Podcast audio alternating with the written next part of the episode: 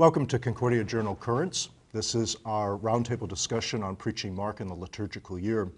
I'm Dr. David Schmitt. I teach in the Department of Practical Theology, and joining me this uh, session are Professor David Lewis, who is in the Department of Exegetical Theology, and Dr. Jeffrey Kloha, who also is in the Department of Exegetical Theology. What we'd like to do in uh, this session and the next one is think about what it is like to be preaching Mark in this upcoming liturgical year. As you look at the liturgical year, you'll notice that uh, we've have this year divided into Sundays in a festal season and Sundays in ordinary time, and the way in which the lectionary uses Mark differs in each of those uh, each of those seasons. For example, in the Sundays in festal time, you'll notice that Mark is not read sequentially.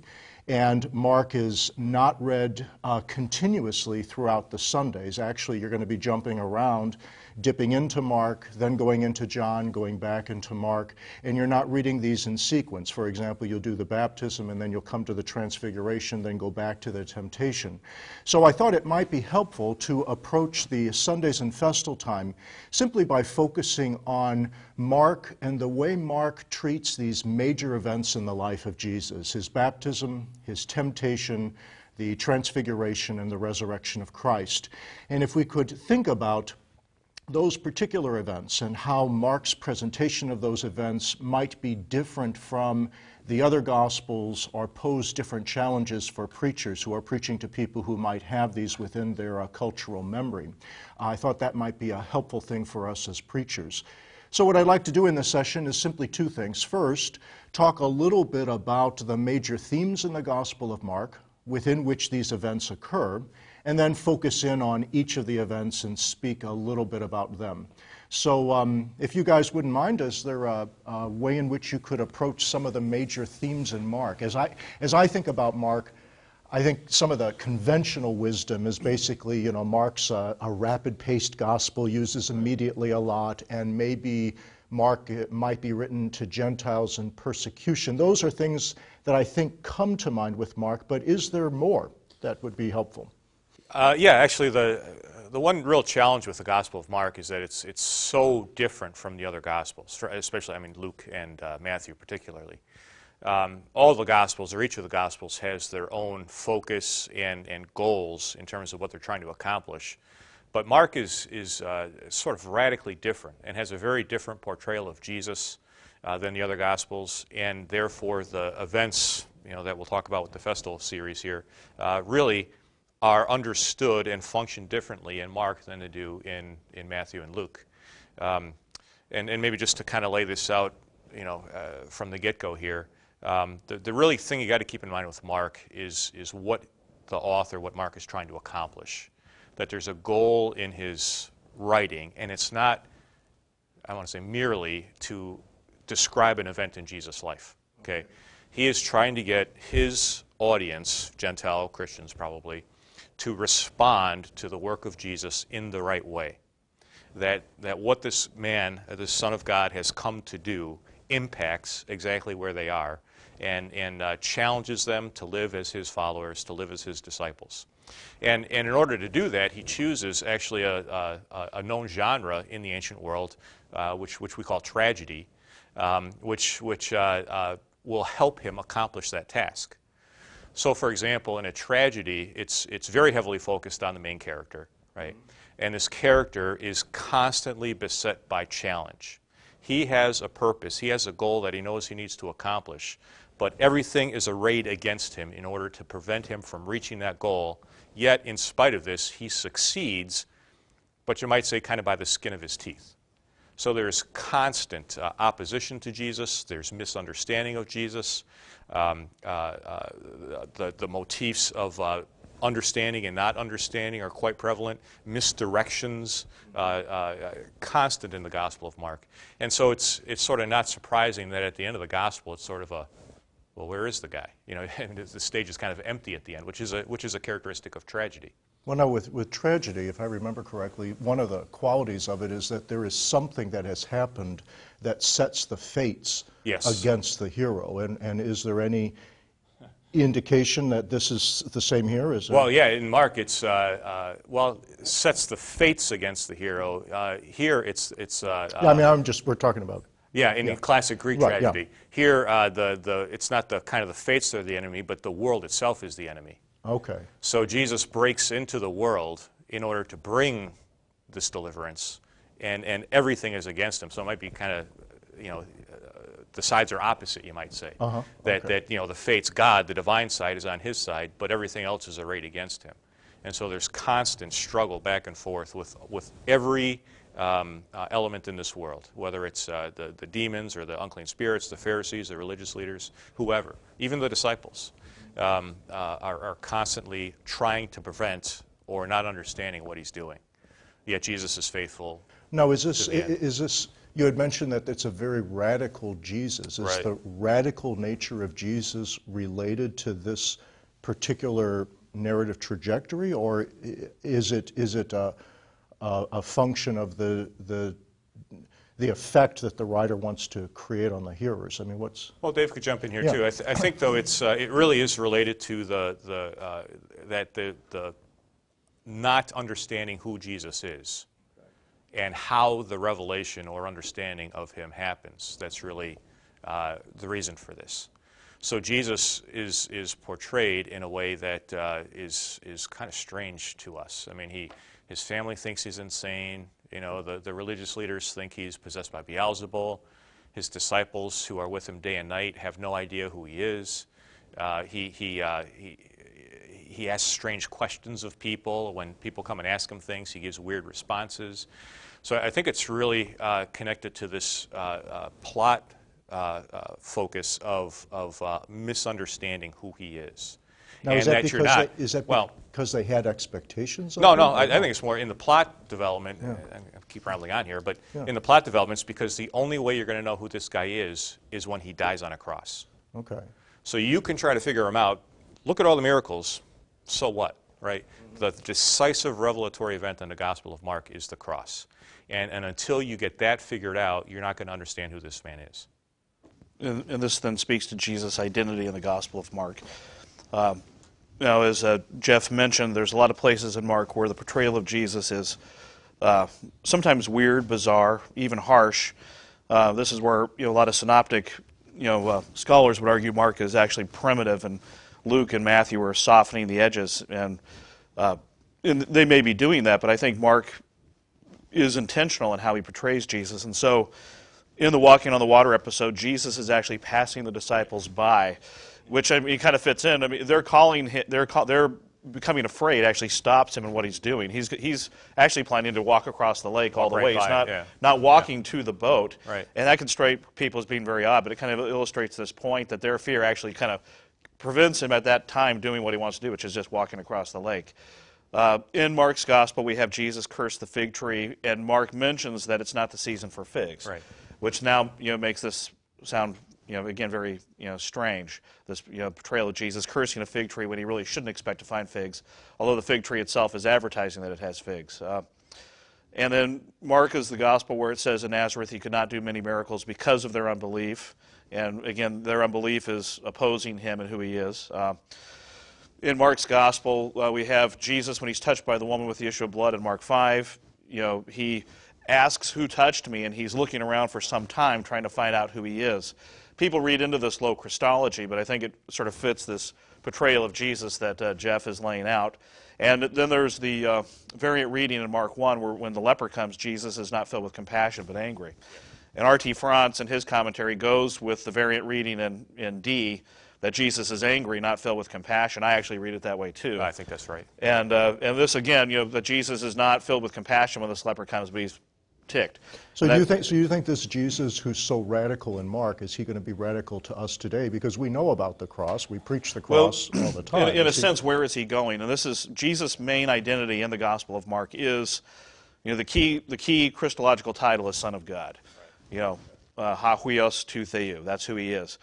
You know, Christus, you know, King of Israel. These titles are there, but the key title identified in the first verse, if you go with you know the the 27th edition. He's the Son of God. Now, even if you even if it's not there in verse one, this is how God identifies him at the baptism, in one verse 11, and at the Mount of Transfiguration in nine verse seven. That Well, you Jesus- also have it in the, in the, I mean, in a sense, in the prophecy quoted, because that's an internal Well, the way conversation with God. right, the way the- I will the send my Septuagint messenger adapted, Right. right. ahead of you, Right, right? So- right. But this is, this is who Jesus is. And w- one of the things driving the plot is who knows this. And you might say that God is a character in, in, the, in the story, knows that Jesus is the Son of God. Jesus is a character. Jesus' self understanding is that he is the Son of God. When he re- redefines family in Mark 3, it's those who do the will of my Father. And so he understands himself to be the Son of God. Everything he says and does is part of this identity as Son of God. And now, what does Son of God mean? I don't think we have some of the Mathe- Matthean freight, you know, where Son of God is Israel reduced to one, where Son of God is Davidic king. I, the, you could find these in Mark, but really, Son of God in Mark means that he's the one guy who has this unique relationship with God. The one who has been sent into the world to speak for God. So that's the transfiguration. This is my beloved Son. Listen, to, him. right. Mm-hmm. We're to hear him when he speaks. It is, it, it is as if God is speaking. And he acts for God, and he and he does things that God does, like feeding the five thousand. I think we're supposed to see that as a parallel to Exodus and Numbers, where Yahweh feeds His people in the wilderness, walking on water, and then most importantly, if He is God's Son, then He carries out His Father's will. Which uh, this is kind of the big shock in the second half of the Gospels. He reveals this in chapter eight that it's to go to Jerusalem to be rejected, to be to suffer, to be killed, and then on the third day to rise. And so it's very key in Mark's gospel. The unclean spirits know who Jesus is. Uh, but in Matthew, where we have disciples confess you are the Son of God after he walks on water, and then Peter's confession, in Mark, there is silence. When Jesus gets on the boat in the walking on the water episode, there is no confession, he's the Son of God. And Peter's confession is, You are the Christ. And Mark is saving that confession for the climax of the gospel, which comes uh, in 1539 at the foot of the cross. The centurion is the only human character in Mark's gospel who makes this confession. Truly, this man was the Son of God. And it's when Jesus has you know, faithfully fulfilled what his Father sent him to do, which is climaxed in his death upon the cross. So then, so one could say that in, in some senses, Mark would uh, oppose challenges to American conceptions of Jesus that might not have the cross included. Well, certainly, yeah. Um, know. Jesus as a, a nice, friendly guy who, Right. you know, my buddy, you know, the guy who gives me stuff. Right, Yeah, the very, guy who, who prospers My my, personal life. coach. Exactly, yeah, My personal, personal coach, in my right. spiritual journey. Yeah, not at all. In He's fact, my leader. He Yeah. strengthens me, and so we're we're really um, we're we're faced with a question of of asking ourselves, um, who really is Jesus, and how do you know that he is God? Is that would that be? a- Well, I, I mean, the way I describe it is that the, the theme of the Gospel of Mark can be described in two verses. In 441, the disciples ask that question, "Who is this man? Yeah. That Right. even the wind and the sea are obedient to him. That's the identity question. The second half of that question is the, is the father of the son who's throwing himself into the fire in chapter 9, uh, verse 10, uh, where he says, Lord, I believe, help my unbelief. So the issue is who is this man and how do I respond? And, and the call to discipleship in the Gospel of Mark is, is uh, well, as you say, not very, not what Americans want to hear. It's, it's I'm going to suffer and die, and you are too. And I'm going to lose everything, and you are too. And I've rejected my family as the main uh, unit of, of uh, relationships, and you are too. Uh, so it's, it's, it is so, radical. so not exactly helpful for Mother's Day and Father's Day. It's not a good mother. Yeah, don't. Yeah, don't do Mark three for Mother's Day. Yeah, it's also not going call work. to right. service. You know, I, Well, and a call to I service, give my life in service Right. So for others. the rulers so of the you, Gentiles you know. lord it over them, but not so among you. Right. Right. It's it's a radical self-sacrifice, and and in the same way the Son of Man right does the same thing. So, yeah, it's it's very counter to sort of prevailing, if you will, evangelical notions. Okay, so we should be ready for a wild ride as we're looking at Mark. my music director made a point when we got to Mark 10 where she said most people she thinks comes come to church to be served, Right. not to serve. In other words, they come, Americans go to church to be served, to have their spiritual needs met. You know, we're even told, you know, try to analyze what their felt needs are so we can speak to that. And Mark would, you know, sort of radically say, no, that's that's you you you you- you're either coming to serve as the Son of Man served. I mean, you are served by the Son of Man, but being a disciple is not about being served, but about serving. And it's contra to how Americans understand I mean, many Americans understand spirituality and, and therefore who Jesus is, because here Jesus is the one saying, you know, I give my life for the, for the sake of you. you. You give your life for the sake of me and my word, you know, and I'll be ashamed of you. Um, you know, whoever is ashamed of me in this sinful and adulterous generation, I'll be ashamed of him when I come. So we're not And the glory expecting Jesus Father's- to walk by us or get angry with us or, yeah. Well, I guess that depends if you're uh, If if, you know you're an who he is. obstacle. Right, yeah. If you're an obstacle, you know, Yeah. you know. Okay, so, so we've got a radical Jesus, we've got a radical different vision of discipleship, at least from the American, From the American perspective. Are there other themes that you would see? Well, we've kind of touched on some of these. I mean, we, uh, I I suppose the the discipleship persecution theme will, will certainly be more prominent in the second half of the church year when those readings come up. Um, but uh, we've kind of touched on this. A major theme is this theme of seeing and believing, faith, right? So, so right away, the first words out of Jesus' mouth in the Gospel of Mark are, "The kingdom of God is here." Right? The time is fulfilled. The kingdom of God is here. Uh, therefore, repent and believe in the good news. So, so the proper response is demanded now. And that proper response means understanding who Jesus is. And in Mark, that's couched in terms of seeing and hearing. So you have this motif running throughout the gospel of who sees and who doesn't see. And, and it's, it's obvious in many places, but a classic example is in chapter 4 when you have the, the chapter on parables, and, and uh, he only explains the meaning of the parables to the disciples, not to the crowds. And the disciples say, Well, why are you doing this? And Jesus says, So that seeing they may see and not perceive, hearing they may hear and not uh, understand, lest they return and it be forgiven them.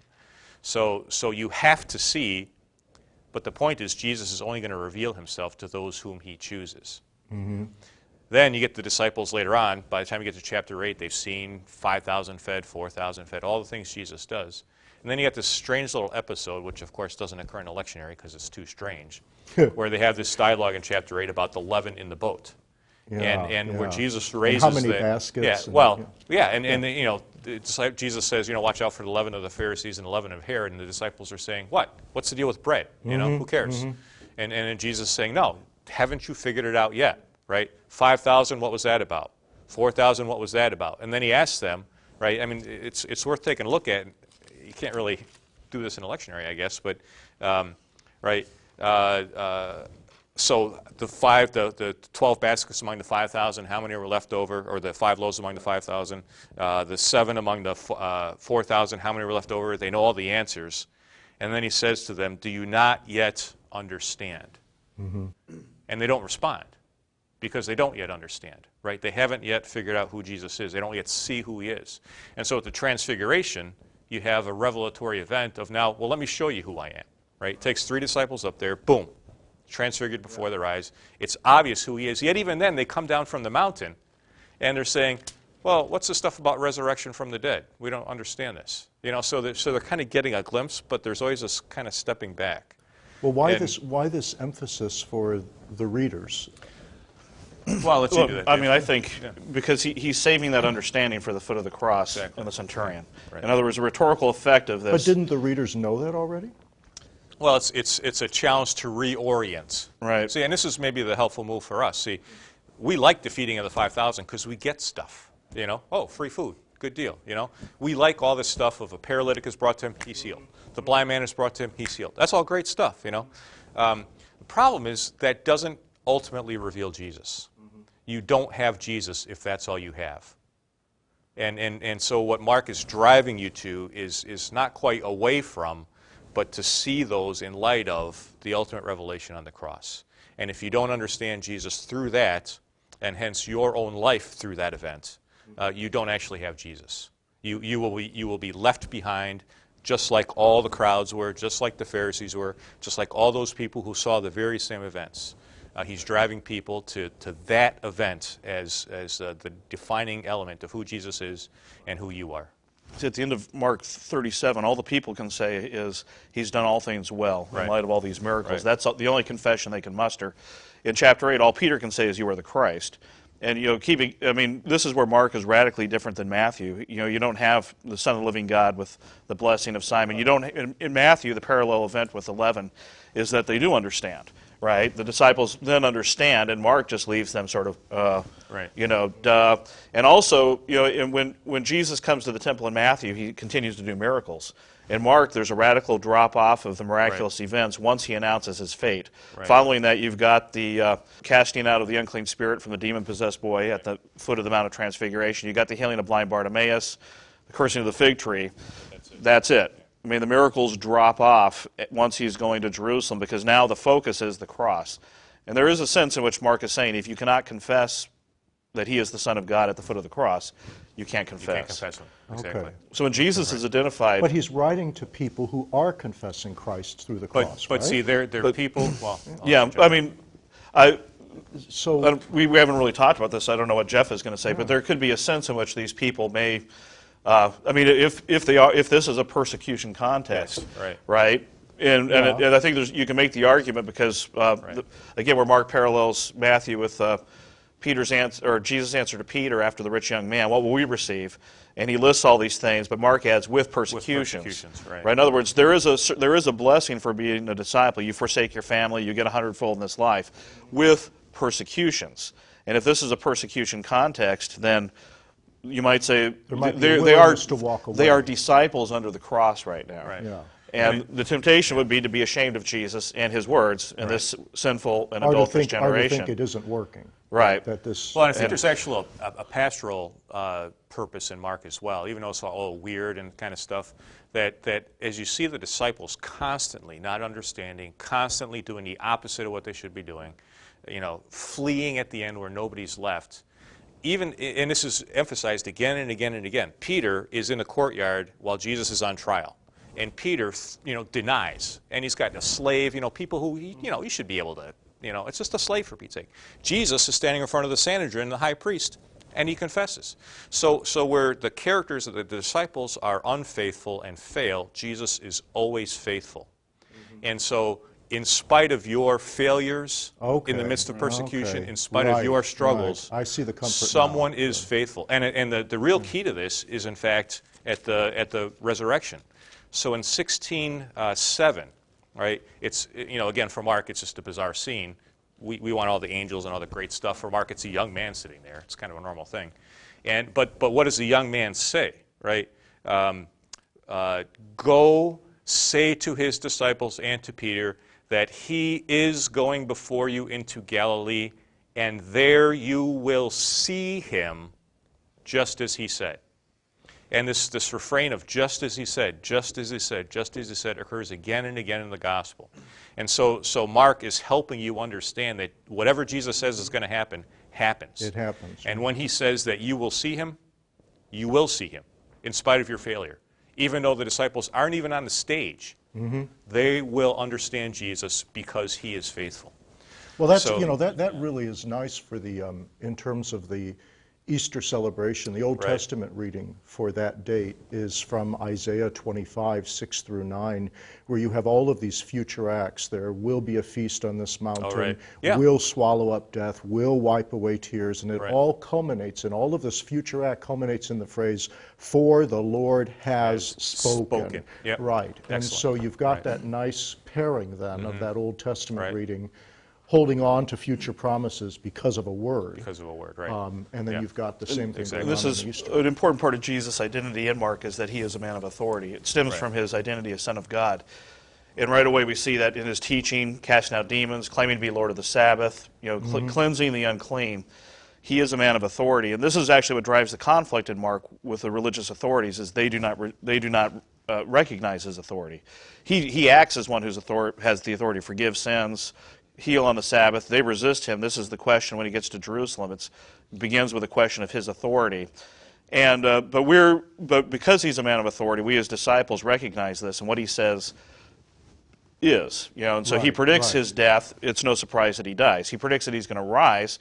And if you know we end at Mark 16 verse 8, there's no resurrection appearance, and this is you know one of the most startling Right. contrasts between Mark and Matthew, Luke, and John. However, we've got his word on it, and uh, you know there's that there's sort of that ironic scene in his death where the uh, uh, you know, the chief priests in verse 32, let the Christ, the King of Israel, come now come down from the cross in order that we would see Right. and we would believe, right? Yeah. Which- you know, Which is ironic because it's the exact opposite. Right. He's not going to do anything to demonstrate it Right. except die on the cross. Yeah, and, and so That is so the way he this will is, be the this Christ. is Exactly. this is why the centurion, who is uh, you know the- basically the centurion, uh, you know he he's the one who sees how he died, and you might say Jesus is most faithful when he's dead on the cross, most Right. faithful to his father because that's what his father wants him to do. That's the conflict in Gethsemane, Right. and then most faithful to us, and. Uh, this is then where this is gospel. I mean, the, re- the, re- the rhetorical effect is, and you might, if you, know, you might say, I think second generation believers, we might put a lot on Peter's faith and the faith of the original disciples, and in a sense, Mark is kind of almost like Moses speaking to the second generation of Israelites in Deuteronomy 5, not with your fathers, but with you. He made this Yeah. covenant. Mark is kind of saying, not it's not there them, it's with you, you here today. Right. You're the ones who are going to see him. He's been faithful to you. And you may not have Jesus' presence among you now, but you have his word. yeah, we, his word, right? yeah. And his word is always sure. Right. It so is- you can hold yeah. on to His that. word is Yeah. that we will see him. Right, you know? yeah. Which is which is why in the so- resurrection the angel called. You know, we talked about this. The uh, the angel refers to Jesus as the crucified one, Right. And a perfect participle. He was who was in a crucified state. You're seeking Jesus of Nazareth, the crucified one. Mark is the only one that has that identification Right. in the post-resurrection post-resurrection account, account, right. to draw us back to you might say the front and center in Mark is that is him on the cross. Okay.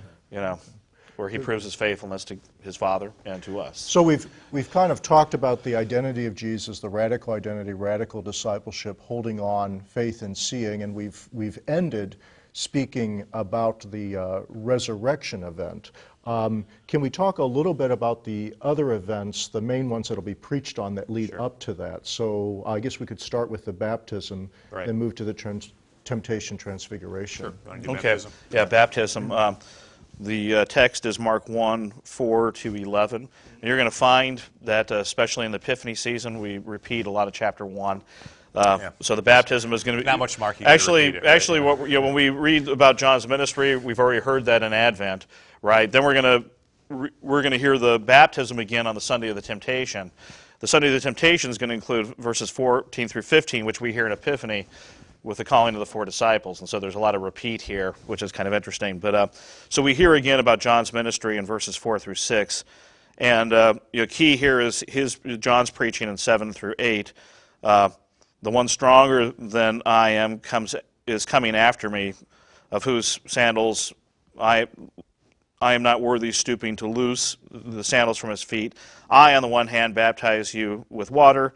He will baptize you with the Holy Spirit. Okay, and so John makes this prophecy. Then Jesus comes, and uh, Which, by the way, doesn't happen in the Gospel of Mark. Right. Yeah. Well, yeah, we don't see that in the Gospel of. Mark. Okay, yeah. And and this, you know, people. I've read some commentaries make a, a big deal that Jesus is the one who baptizes with the Spirit. It's kind of a. I mean, it's there. I mean, it really only comes up again in chapter three when Jesus identifies the fact that it's in league with the Spirit that he casts out demons, but not baptizes. Right, not baptizes. This is suspended from Mark's story. Right. That he actually does this, and you might say here the readers sort of assume that it's happened, but it's. Yeah. You know, So you're writing to second generation Christians. They know the right. story. Yeah. Okay. Right. Yeah, okay. but this this is suspended. But then, uh, you know, now what's different from Mark's account than uh, Matthew, for instance, and this is key because we don't want to fall into Matthew as default mode, which I think is the temptation when we preach Mark is to use Matthew Well, as actually, you know, default I was mode. looking at the, uh, the, the history of the lectionary, and one explanation of using the readings that they did use from Mark, um, at least during the, the ordinary time, is that they are taking these Markan readings. Uh, they're taking the readings from the threefold tradition. So, readings that appear three times, they're letting Mark be the one that offers that reading. And then they move. Oh, really? Yeah, for, so with Matthew and Luke, then they move to the twofold tradition. But um, anyway, but that probably isn't as applicable in the baptism because you're going to have the baptism three different times from three different writers. So and and Mark- Matthew's the one that has the dialogue between John and Jesus about fulfilling Right. all righteousness. Right, yeah. So you don't want to go there when you preach on the temptation here. Yeah, uh, the baptism. Yeah, on the bapt- I mean, on the baptism. Sorry. Yeah, when you're preaching the I don't wanna baptism go there here. when we're Yeah, preaching the Yeah, well, temptation either. you know, in other words, you don't want to say this is all about Jesus, you know, doing everything that's right that he needs to do, because Okay. it's not mentioned in this text. I mean, here Jesus comes, you know, seemingly anonymous. I mean, for all we Yeah. know, reading Mark, John doesn't notice him. As in, it's not that John that notices him as being any different than anybody else. It's the Father who notices him, and thus we, as the readers and the hearers, we are sort of privy to stuff that even John the Baptist doesn't seem to be privy to in the in the story. So he looks like any other sinner. He seem well. He seems to look like any other sinner, Okay. but he's the one. Uh, he's the one in verse ten where the, now this is key because we see this language and imagery repeated at his death. Immediately, uh, as he was coming up out of the water, the heavens. Uh, he saw the heavens being split, you know, down the middle, torn apart, and the Spirit as a dove coming down, came down, coming down uh, into him. And I don't know, Jeff, do you make much with the eis here? Well, Mark's prepositions are kind of sloppy. So Okay, that's if you could, that's one, that's what a lot of people say. I know Jim Voelz wants to make more of that, but Yeah, the spirit his spirit comes into him, and Jim Voelz would say now Jesus is a Holy Spirit guy, but that doesn't seem to be much of an issue in Mark, except in chapter three. And a vo- there was a voice from heaven: uh, "You are my son, the the beloved. In you I was well pleased." Uh, and now the Father's identification of Jesus at this point is what's very key. Uh, it's not John's identification of Jesus, it's the Father's identification of Jesus as the Son. And uh, if we've been paying attention to Mark, we know now that Jesus, because he received the Spirit, he's the one John is talking about. Now, are you supposed to are you supposed to hear that "You are my son" as a voice that only Jesus heard, or is there? I mean, is this? A, Well, no. it's, uh, I mean, he's the one who sees, Jesus is the one who saw the heavens being ripped open and the Spirit coming Yeah. down. And I think uh, you have to make that case because at the Transfiguration, by contrast, where the voice, the only other time the voice occurs, Says this. is, is yeah, he's, he's talking to the disciples and Right. says, "This is my son. Right. Listen to him." And here it's you are. so it's you are my Yeah, son. Sue, you are and my there's son. no uptake in the story by any character. So John doesn't respond. There's nobody around apparently, at least in the narrative, to respond. So it the kind voice of appears and disappears, yeah, and the, the voice is for the benefit of Jesus and us. and us See, who are reading, Us, right, the reader. The so reader we're here. privileged to know this is who Jesus is, and in a sense, it, it it you know gives us some advantage. The disciples, you know, as we read what the disciples are doing and how stupid they are, now we know that they're stupid because we know who Jesus is. They're futzing around. Who, who is this guy? Well, why even asking the question? See, And- and so it- now we're it- allowed to, to recognize, or, or, or I guess impelled to recognize, that the disciples' responses are insufficient. And if you think of Mark as drama, this is what happens: is we, the audience, are privy to stuff that, Right. like Oedipus, doesn't really know what's going on. You know, he's looking for a murderer. We know that it's him. Now, could you I, know, could I and, ask this? You, you, you may, know- you, may, uh, you, m- you may not like this, but let me ask. Is it, is it possible? Because, because you know, uh, the baptism of Jesus historically has been a time when the church actually practices baptisms, Right. just like All Saints' Day and Easter Vigil, and the collect references our baptism. Um, so does the reading from Romans. Could it be possible? Could it be possible to say something like this that just as for the reader of Mark, in the baptism of Jesus, the reader knows who Jesus is because of the special revelation that reader has received through these words. Um, so too, in our baptism, in our lives, we know who Jesus is because we are baptized into the death of this Christ. Is that a, is that a possibility? Yeah, except I mean, because we're not, we don't Yeah, want to, I- we don't long want as to you equate connect the it to- baptism of Jesus with our baptism. No, no, it's Um, not. But we are talk, what we're equating is the knowledge of who Jesus is. Right. Only now more fully known in the cross because we're baptized into Jesus. well, his yeah, death. as long as you Is bring that the a possi- cross in there, I- Yeah. I, guess you're okay. And that would be going with Romans text. So, right, uh, right. So I wouldn't do that in preaching this text, though. I mean, in preaching this text, I would either reference uh, Jesus' baptism back to 7 and 8, that Jesus is the guy that John is talking about. But really, there is a Kai in verse 12, kai euthus. And Mark, you know, we have it break, broken up.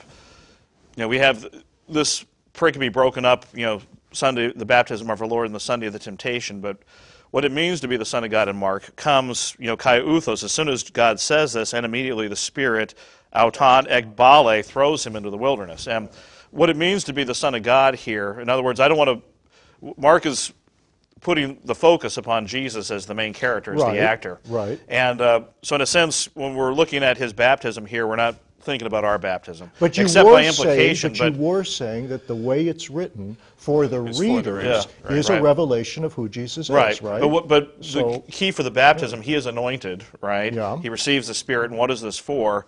Well, as it plays out in Mark's gospel, I mean, the very first thing we see this, that happens to the Son of God, he is thrown in the wilderness to engage in this, you know, 40-day warfare against Satan, to struggle against Which you're not going to see at this point in the Right. year, because And then- Epiphany is about the revealing Okay. of Christ. Right. And you start with the But- you revealing in humility at the baptism and Right. revealing in glory at the transfiguration. So that's your arc Yeah. for Epiphany. Temptation doesn't come till Lent. But all the same, I would. I don't So- think you can preach this. I, preaching the the baptism, uh, uh, preaching I don't Mark's know. baptism. I, would I, argue. I think the move you know you're trying to make is is this is this was revelatory of who Jesus is. Right. And so the natural question for the hearer is going to be, well, how how do I understand who Jesus is?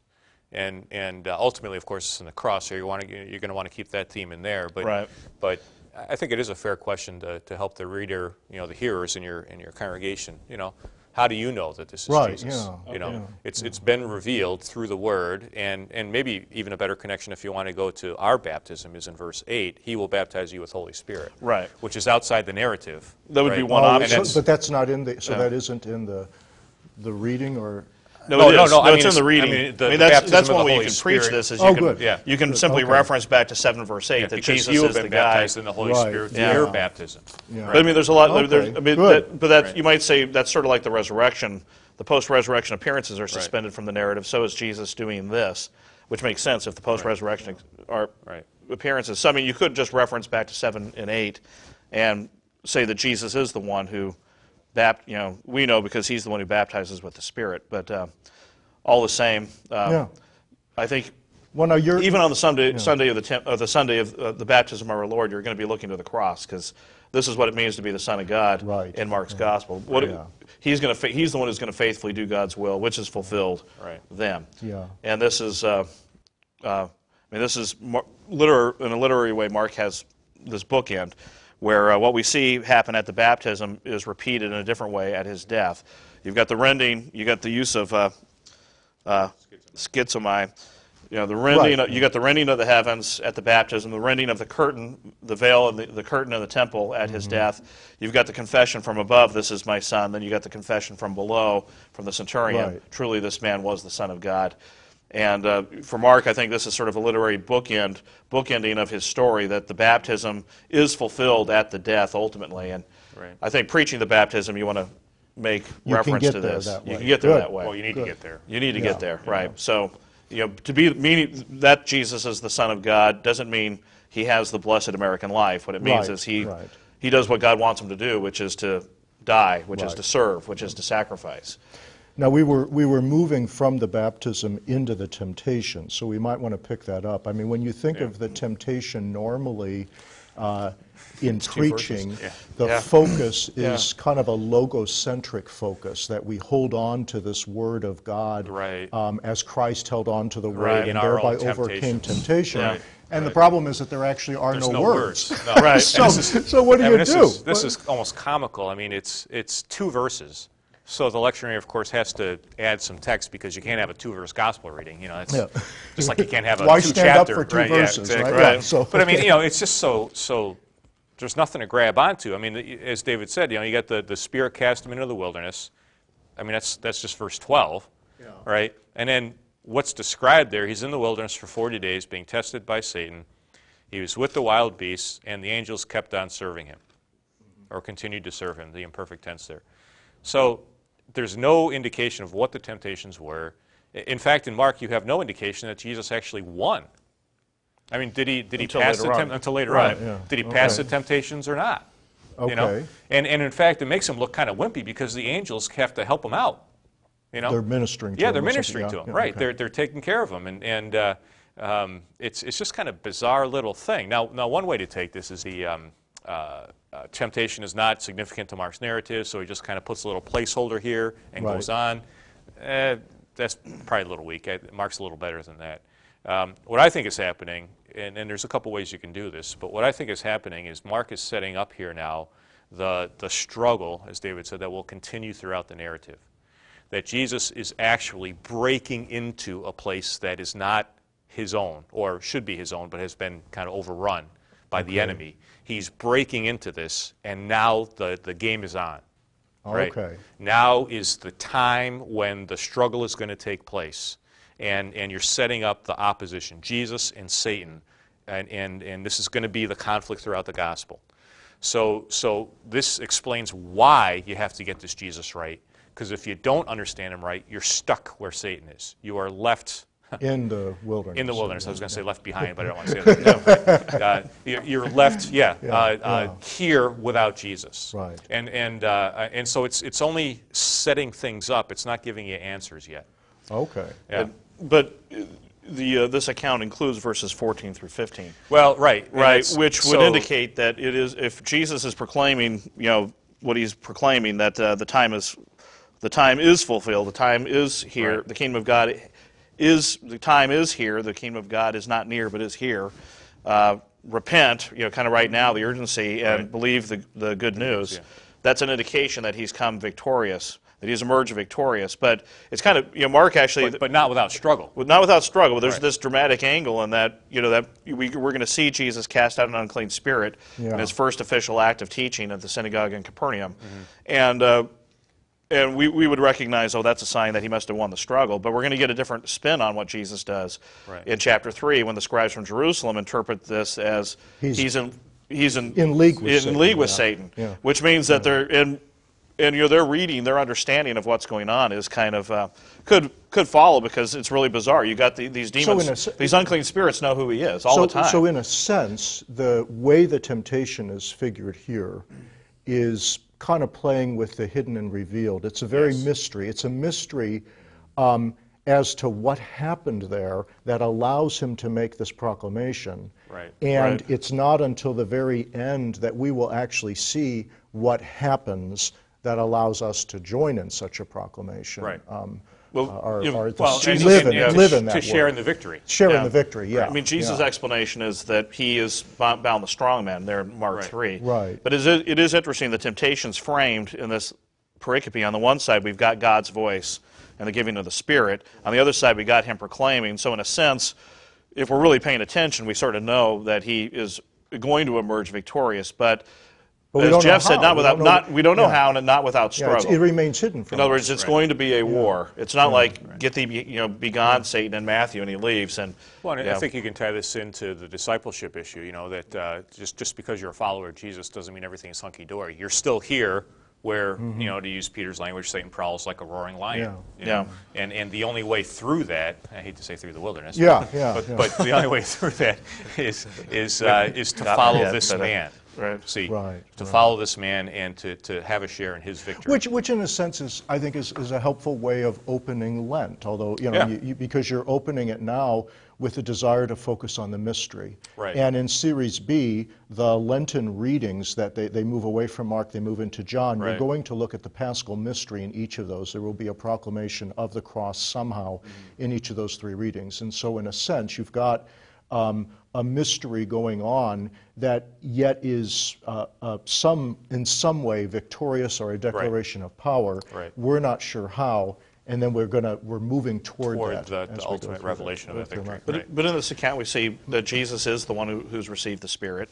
Therefore, he's the one who's going to baptize with the Spirit. He is the Son of God. Uh, we assume he emerges not unscathed, but victorious from his struggle. And therefore, what's our response? Well, repent and believe the good news. You know, that becomes the response. What good news? Well, it, it, the one he does. the one he does. Yeah, what he's, yeah. what he, and we're going to see what he does. Yeah. So yeah, You know, he, he's going to teach with authority. He's going to cast out unclean spirits. He's going to cleanse lepers. He's going to forgive sins. Notice forgiveness of sins is there, but it's among the many things. Many things, Part of this good news. He's going to heal on the Sabbath. He's going to, you know, give blind people sight. He's going to be. Uh, he's going to still reveal himself to his disciples who failed.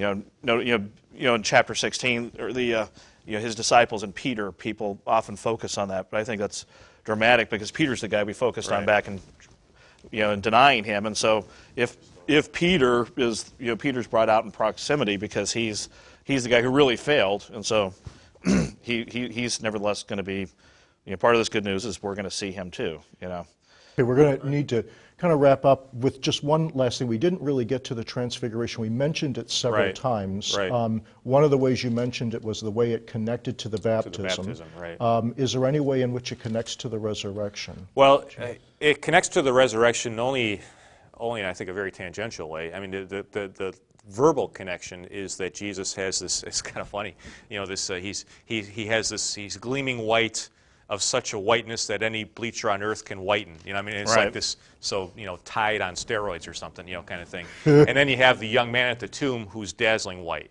So, so an indication of his heavenly, you know, origin. But that's So kind of the only direction. see it connect to the the actual cross, connection is the cross, exactly, yeah. because immediately preceding the transfiguration is his first passion prediction. It's the first time he, he openly, as Jesus says, or, or Mark says, openly tells his disciples what he came to do. No more guessing, no mm-hmm. more, you know, figure this out from the basketfuls of fragments. Now I'm going to tell you, I'm going to die. I'm going to mm-hmm. suffer and, you know, be handed over, all those sorts of things. And so you have the first passion prediction, then the transfiguration, where, where the, his true identity is revealed, and, and mm-hmm. almost in a, a slap in the face kind of way to the disciples. Because now the Father has to directly address the disciples, not just seeing signs, mm-hmm. but now, look, this is my son. You know, point a finger at him, okay? And then the command, listen to him.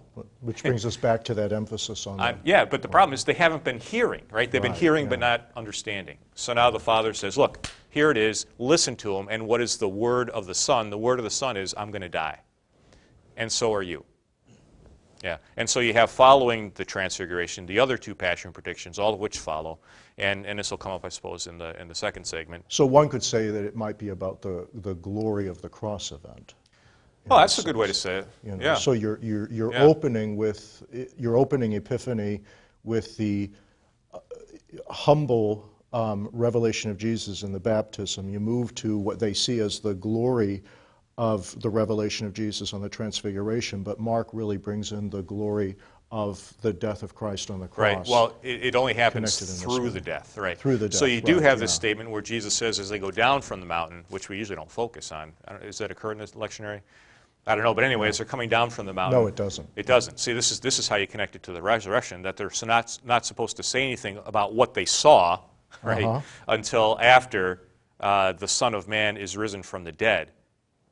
Right. So there you have the connection, uh, a a prediction again of his resurrection and that you only understand this after that um, after event. the after that event. Right, yeah. Right. So you only under- so, you know, what does this mean? You only get this through the cross. It go, does it, the, does Yeah. it go through verse 9, this reading? Is it 2 through 9? It uh, goes through nine. Okay, so they cut out verse 10 where, because I mean, They don't is- understand. Yeah, Well, they don't means, understand, Right, yeah, they right. cut the, out the 10. pattern in this Yeah. whole section is he predicts, they misunderstand. Right. Right. He teaches on discipleship, and I think you know the, the point is the teaching of on discipleship is is for the benefit of us, the audience, the reader here. You know. Yeah. And uh, but I think, Right. but the disciples are dunderheads all through this. Well, that's- yeah.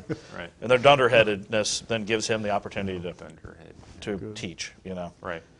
That is a that is a word in the dictionary. Yeah. It's a word if you use it. Yeah, it's a word if you use it. That's right. Well, this Yeah, is so- enough for our discussion of uh, at least preaching from Mark uh, in the uh, Sundays of the festal season. And uh, please uh, feel free to join us later as we talk about preaching the Gospel of Mark in the Sundays during ordinary time. Thank you. Today's roundtable recommends the following additional resources for studying the Gospel of Mark. R.T. France's commentary in the New International Series on the Greek Testament, Bas van Iersel's reader response commentary on Mark, and James Voelz's essay, Preaching Mark, in Concordia Pulpit Resources. Also, the print edition of Concordia Journal's homiletical helps will focus on the Mark readings for liturgical year B. Thanks again for joining us on Concordia Journal Currents.